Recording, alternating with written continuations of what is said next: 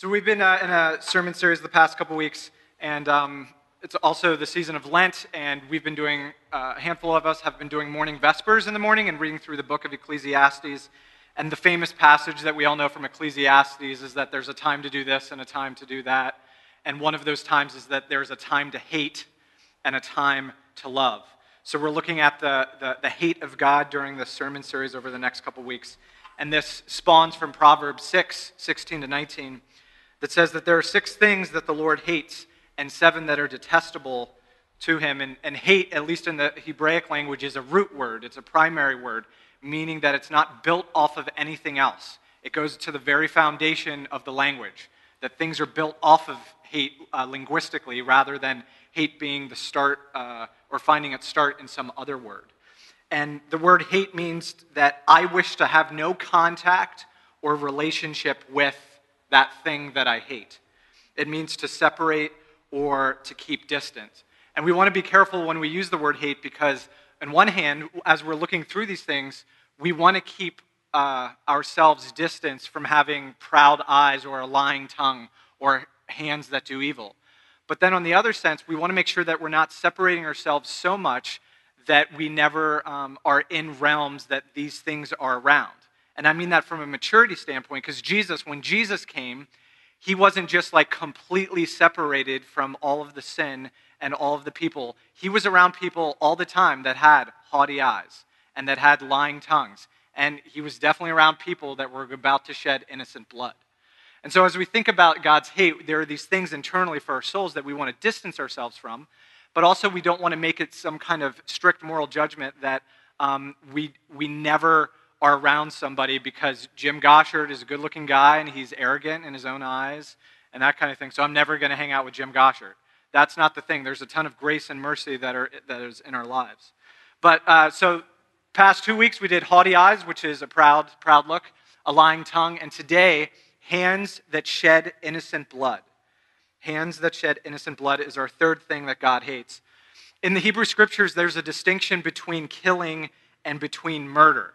There's actually two different words between killing someone and murdering someone. And there's different consequences in the, in the Torah, in the, uh, uh, in the book of Exodus, about accidental death, if you accidentally kill somebody, or if you intentionally slaughter someone, or what is justified killing. There are different laws that play in with all of those nuances. And I was telling others earlier that I think this would be a great forum topic for us to tackle sometime in the future? Like, what would, it, what would justify you killing somebody? Would you protecting, say, your spouse or you protecting your child uh, to kill somebody in order to protect? Is that justified killing in your, in your mind? I'm not saying it is or isn't.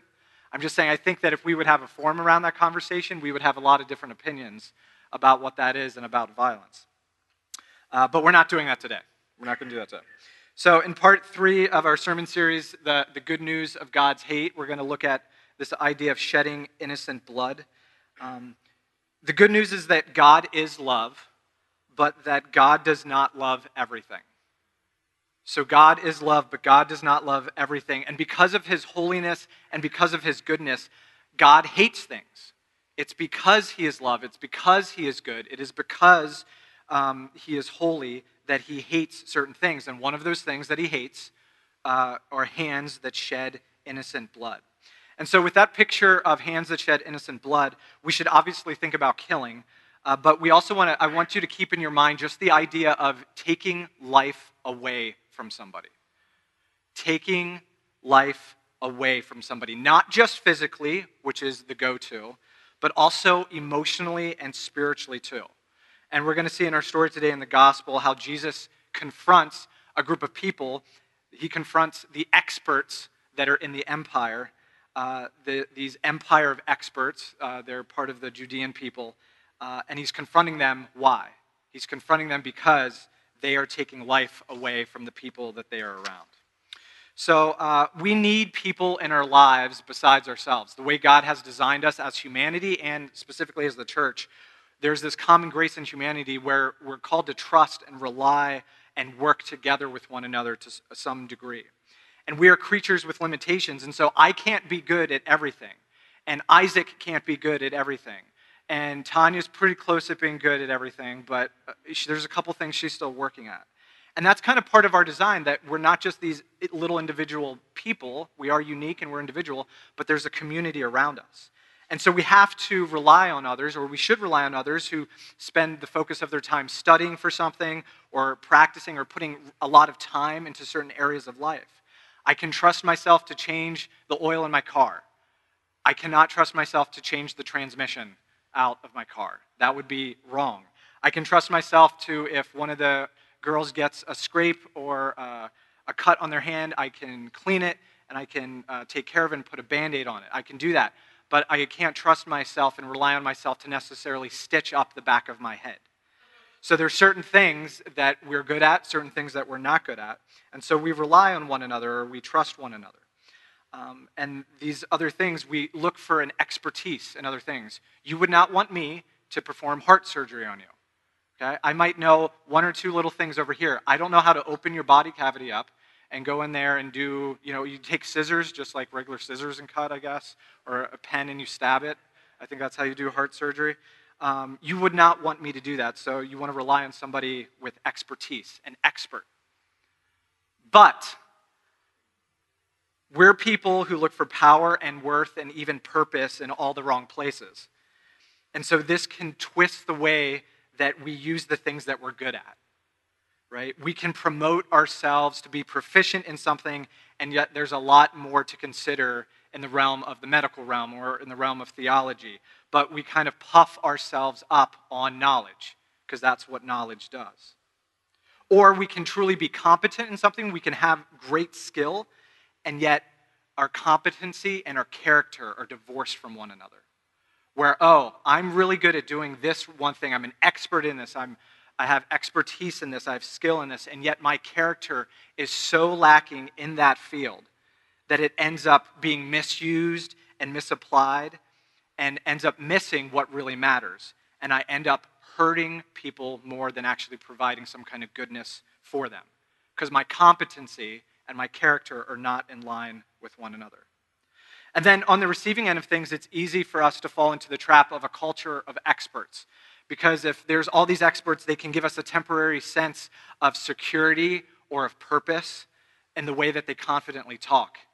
And yet we can feel that for a little bit, and yet, you know, a day, a week, a month, a year later, we're like, ah, that didn't work out the way that they said that that was going to work out. Their expert advice they, they left some things out of there.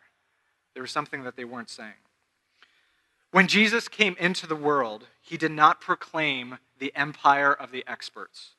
He proclaimed the kingdom of God. So let's turn in our scripture and look how Jesus, Jesus pushes back against the empire of experts and how they take life away from each other. Uh, the gospel story we're going to be in today is in the Gospel of Luke, Luke chapter 11, if you want to follow along. I will be reading from the NIV today.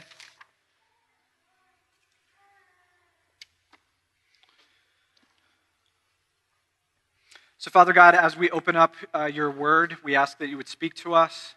We ask that you would show us more about what kind of king that you are, Jesus.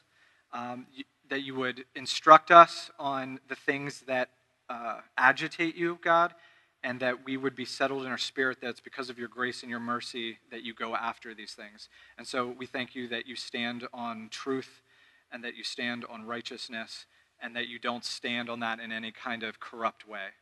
Uh, we worship you for who you are, Jesus, and we want to hear your words. We pray this in your name. Amen. Uh, Luke chapter 11, starting in verse 45. Luke chapter 11, starting in verse 45. One of the experts in the law answered him. One of the experts in the law answered Jesus Teacher, when you say these things, you insult us also. And so Jesus is uh, having a meal, making friends like he normally does with everybody, you know, very light conversation. Uh, and he's with a group of Pharisees. Uh, and the Pharisees, as we know, are one of the main religious groups uh, of the time. They were a small group, but they had a lot of power and authority in the community. Um, they were politically conservative on one hand, but they were religiously more liberal because they didn't just stick to the text. They had a whole bunch of laws and a whole bunch of oral traditions that they added to it. So there was this interesting play where they were conservative on one hand and liberal on the other hand. Um, they were an interesting mix of that. They had uh, additional oral and written laws that were written for clarification. At least that was the hope, that it would bring clarification. Within that group, although it's a little bit mysterious, uh, there were experts in the law. These were, maybe in your translation it says lawyers, maybe in your translation it says scribes. And this was even a smaller group within the somehow connected group of the Pharisees. And they were likely detailed specialists. They were professionals in the law, they were these experts. And so Jesus has just delivered three woes to the Pharisees in the previous verses, and now he's turning his attention to the scribes, to the lawyers, to the experts of the law. So, verse 46 Jesus replied to them, And you experts in the law, woe to you, because you load people down with burdens they can hardly carry, and you yourselves will not lift one finger to help them. So, the empire of the uh, experts contains this dominion of emotional burden. The experts have had thousands of and thousands of legal opinions and perspectives and interpretations of the scripture. Again, the thought was to bring clarity, and yet what happened over time is that it became systematically impossible. It was practically impossible to do what they said because there was so much detail and how you're supposed to follow the law that there was contradictions all over the place. And so it stole the joy of doing God's will from the people. Instead of giving uh, the joy of obedience, and obedience isn't always joyful, following in the Lord's will, what it actually ended up doing is it actually ended up burdening the people. And not only that, um, but uh, the Apostle Paul in the book of Acts talks about, or Apostle Peter talks about how the yoke that was on them and their forefathers, the people, they could never, they could never fulfill that. And when we think about yoke, we should think about like the interpretation of the law. How do we actually take this word of God, the law, and how do we yoke ourselves to it? And different teachers had different yokes. Remember that for when we get to the kingdom of God. But the yoke of these scribes, the yoke of the experts, was something that burdened the people. And it was one of these things that when you always have everything figured out, like these experts did, you didn't need the active presence of God in your life and then you can mistakenly think you're doing the will of God because I'm just following the letter of the law, so I must be doing the right thing. And because I'm doing the right thing, I'm in God's will. And if I'm in God's will, do I really need God to talk to me and to show me what I really need to do? So it was like they were doing the will of God. They thought they were doing the will of God, and yet they were divorcing it from the personhood of God. And then we also see in this text that the experts would tell others to do stuff that they themselves wouldn't do, or possibly even couldn't do. So I can stand up here and I can preach to you something and tell you, you must do this, this, and this, and yet I am not going to do that. Why would I, as an expert in the law, do that? That's kind of ridiculous. I don't, I don't even know how to do that, but that's what I'm telling you to do. And then when there was this appropriate weight of being obedient to God, the experts didn't help them, didn't put the courage of God into the people in order for them to fulfill the will of God. They delivered knowledge and then they vanished. This is all you need. Figure it out for yourselves. And so the empire of the experts was one of burden. Uh, the empire of the experts was also one of graves. So continuing in the text, Luke 11, verse 47. Woe to you! You build tombs for the prophets, and it was your ancestors who killed them. So then you testify that you approve of what your ancestors did. They killed the prophets, and you built their tombs. Because of this, God in his wisdom said, I will send them prophets and apostles, some of whom they will kill, and others they will persecute. Therefore, this generation will be held responsible for the blood of all the prophets that has been shed since the beginning of the world. It's pretty weighty from the blood of Abel, so Abel, Cain and Abel, Genesis 4, so the beginning of the Hebrew Scriptures, to the blood of Zechariah, which is probably in Second uh, uh, Chronicles, not Corinthians, Second Chronicles, which in the way that the Jewish people laid out their Scripture, that was the last book of their canon. It wasn't Malachi like it is in our Scripture. So from the beginning of the Scripture to the end of the Scripture. Uh, from the blood of Abel to the blood of Zechariah, who was killed between the altar and the sanctuary. Yes, I tell you, this generation will be held responsible for it all. The empire of the experts, uh, their, their culture is, are, is filled with vain monuments. So there was a building of these really beautiful and elaborate tombs. There was the adorning of the memory of people that, quote unquote, spoke the truth and that were from God, and yet they're not listening to their message now. So they built these fancy things to give these prophets from God some kind of credence, some kind of honor. And yet they're not listening to what those prophets of old have spoken to them even now. These experts currently did not necessarily kill those prophets, they did not shed the innocent blood of those prophets, and yet they also did not learn from the mistakes of the previous generation. And because they did not learn from the mistakes of the previous generation, the experts will repeat the same sins. And so when uh, uh, Jesus says here, in the wisdom of God, I'm going to send, he's sending more prophets and he's sending more apostles. And we know how a lot of them end up dying. That the word of God is still not being received. The apostle James, John the Baptist, Messiah Jesus were all killed with hands, with blood on the hands of people. They were martyred because they were proclaiming the kingdom of God. And this generation is an interesting phrase, too, because Jesus is talking about that specific generation, that there is something uh, in time that's very specific that you have not learned from the, the decades and hundreds and even thousands of years. And yet the Word of God is right before you, and you're not going to receive it. And so Jesus is talking to this generation. But when we hear the word this generation, we should also think about the Exodus generation, the generation that God saved out of slavery from Egypt and what did he do? He brought them into a good place, and then they started complaining. They were stubborn. They, they went when God told them to stay, they stayed when God told them to go. And so, while this uh, generation is specifically part of the generation that Jesus is talking to, spiritually, it also connects to all generations that are stubborn, to all generations that don't want to actually hear the word of God, but they just want to do what we want to do, or we just want to hear the word of God that we like. Thank you for rescuing us, Jesus, but that whole lordship thing is a bit much, don't you think? And so every generation is also this generation. The expert generation of our time is a generation that knows everything and nothing at the same time. And that is for us today. Not just that generation, but for us today. Are we a stubborn generation? Jesus continues in verse 52 with the third woe. Woe to you, experts in the law, because you have taken away the key to knowledge. You yourselves have not entered, and you have hindered those who were entering.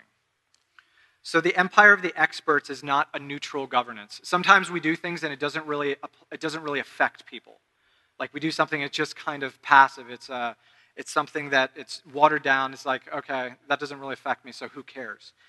But Jesus is saying is that this empire of the experts, they were actually preventing people from going into the kingdom of God.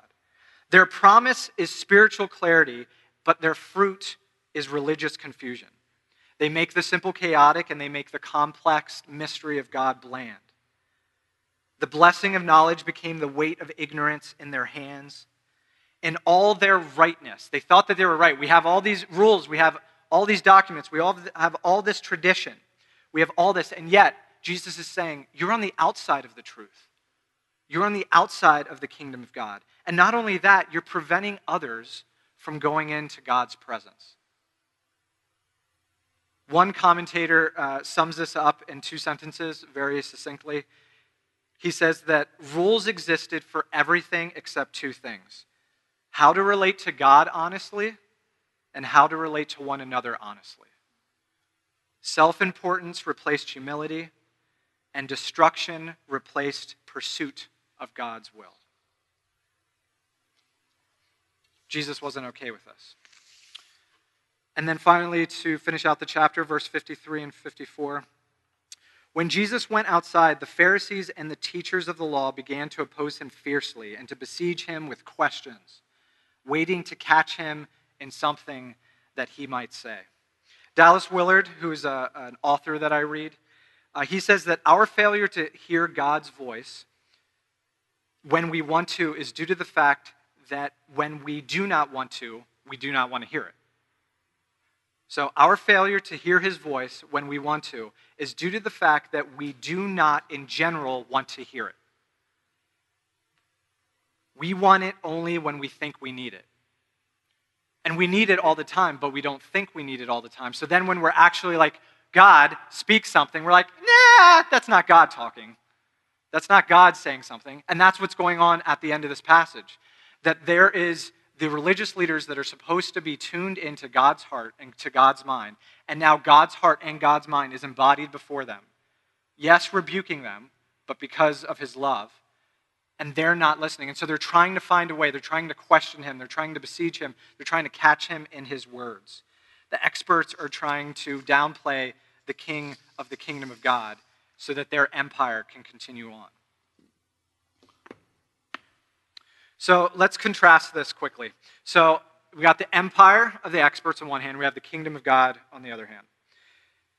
In contrast to the empire of burden, one of the more famous uh, or well known sayings of Jesus, in contrast to the empire burden, is Come to me. Cornerstone, come to me, all of you who are weary and burdened, and I will give you rest. Take my yoke upon you. Take the way I am interpreting the law, the way I am applying the truth of the law. Take my yoke upon you and learn from me, for I am gentle and humble in heart, and you will find rest for your souls. Imagine saying that to a group of people who were so burdened by hundreds of thousands of extra oral tradition or written laws that they don't know which way to turn. Yoke yourself to me, for my yoke is easy and my burden is light. Freedom comes from Jesus' commands, and his commands are not burdensome, as the scriptures say. Because everyone who is born of God, everyone who abandons their yoke in order to be yoked to Jesus, has victory and overcomes in God through the victory of Jesus Christ. The kingdom of God is not uh, a kingdom of burden. Two, the empire of the experts is a stubborn generation, but the kingdom of God has a stubborn father, or a better word to say that would be a steadfast father. A father who lovingly continues to send his word over and over and over and over and over and over again to us when we won't listen to it. He could have just said a long time ago, forget this. They keep killing my message. They keep killing my word. They keep, keep killing my, my prophets and my, and my priests and priestess. They keep killing them. But our God is stubborn in the steadfast way that he is going to continue to come after his people and his creation. The experts point to vain monuments to showcase their righteousness, but the Father points to the empty tomb to showcase his love. The experts say that this thing over here is so important that I would kill for it. Jesus said, This thing, God's creation, is so important that I would die for it. and third, because of the empty tomb, Jesus has this unique, proven expertise. Jesus is the door, Jesus is the way, Jesus is the truth, and Jesus is the life. And while there are choices that every one of us in this room need to make and that I need to make as we're in the kingdom of God, they aren't uh, paralyzing because there's this landscape of grace that we're inheriting with the kingdom of God. Learn from me you're not going to get it right right away. We see the saints of old that were directly in contact physically with Jesus. And did they get it right all the time? Absolutely not. There is security in the kingdom of God because of Christ's faithfulness and strength of humility. We are not relying on our intellect, we are not relying on our actions, and in reality, we're not ultimately even relying on our own hearts, but we're relying on the finished work of Jesus himself. The law of the experts taxes people, keeping them locked in the deceit of hell with no bandwidth to think beyond their failures. But the law of Christ opens up the door of heaven, strengthening its citizens to carry their own load, and as the book of Galatians said, to not only carry our load, but to carry one another's load in the kingdom. So Jesus denounces the laws of the experts. He says, Woe to the empire of burden, woe to the empire of graves, woe to the empire of ignorance. Woe to those things that kill emotional life and physical life and spiritual life, thereby oppressing the people and suppressing the glory of God to come through his creation. Uh, I don't think, has anybody here recently used the word woe past week? Again, there's all these biblical words that we talk about, but we don't necessarily use them. I've used woe like the surfer way, like whoa, but not woe as in an interjection. An interjection. So woe is an interjection of grief and anger around the misery and hopelessness of something that needs to change. It is the opposite of Hosanna, which means save us. Woe to you, experts of the law. The beauty of Jesus' woe and the goodness of God's hate is that he wants to ruin the things that ruin us. And he's looking to do so without killing us for clinging so tightly to idols and to our fears and to control. Cornerstone, we are not innocent, but we are loved. And where death might indeed be just for us, God uses his hands to continually rescue us and to form us because he is good and he is holy and he is true. And so there is hope in Christ for the Pharisee that might be in your heart or the expert, the delusional expert that might be in, in your mind. Because we see later specifically sometime during the gospel stories, but usually after the resurrection, that there were scribes and that there were Pharisees that followed Jesus. There were those that broke from their rut of tradition and they trusted in Christ. They started to learn that legalism is not the same as obedience, nor is lawlessness the same as freedom. And one of my life verses, I mean, I've been kind of like dogging on the scribes, but there, there's also redemptive parts that Jesus speaks about. One of my life verses, if that's even still a thing anymore, um, one of the verses I come back to when I try to remember what God has called me to or who I am in Christ is from Matthew 13, and it has to do with being a scribe. It says, Every scribe who becomes a disciple, so every scribe that becomes a disciple in the kingdom of heaven is like an owner of a home who brings from its storehouse new treasures of truth as well as old. And I love that picture of that there's this storehouse in God's kingdom, and that as a scribe in his kingdom, that there's these things that are both new and old to, to, to bring out of the storehouse and that to put together and to explore the beauty of God and how to love him more and how to love one another more and to how to know his character more. So, Cornerstone, may we remember our King Jesus, who shed his innocent blood for us as a sacrifice to cleanse us, to wash off the blood on our own hands from sin, and to also transform us. In each of our unique ways, may we as kingdom scribes be writing living letters of grace in our lives. May you have hands that do not etch death and hypocrisy like the empire of the experts, but may you have hands, Cornerstone, kingdom hands that engrave devotion and hope into the world around you. Amen and amen.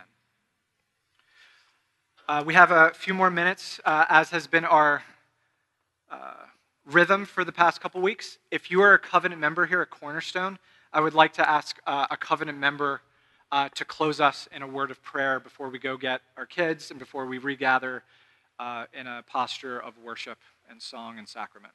So, is there a covenant member that would like to close our time in prayer? Let's pray. Father, we, uh, we appreciate your presence with us. And God, we appreciate your words and your love uh, in our lives. And Father, as we go uh, forward from this day, God, that we could, uh, we could heed your warnings. We could listen for your word. We could seek you in places that we, we don't always want to go to. Um, Father, give us give us the strength to seek you. Give us the strength to, to call upon your name, uh, even when we don't want to. Uh, give us the authority to speak of uh, your kingdom to those around us. Uh, Father, I pray that you would continue to watch over us and make us stronger, make us better in you. Um, and we thank you for your grace and mercy in our life. We praise in the name of Jesus. Amen.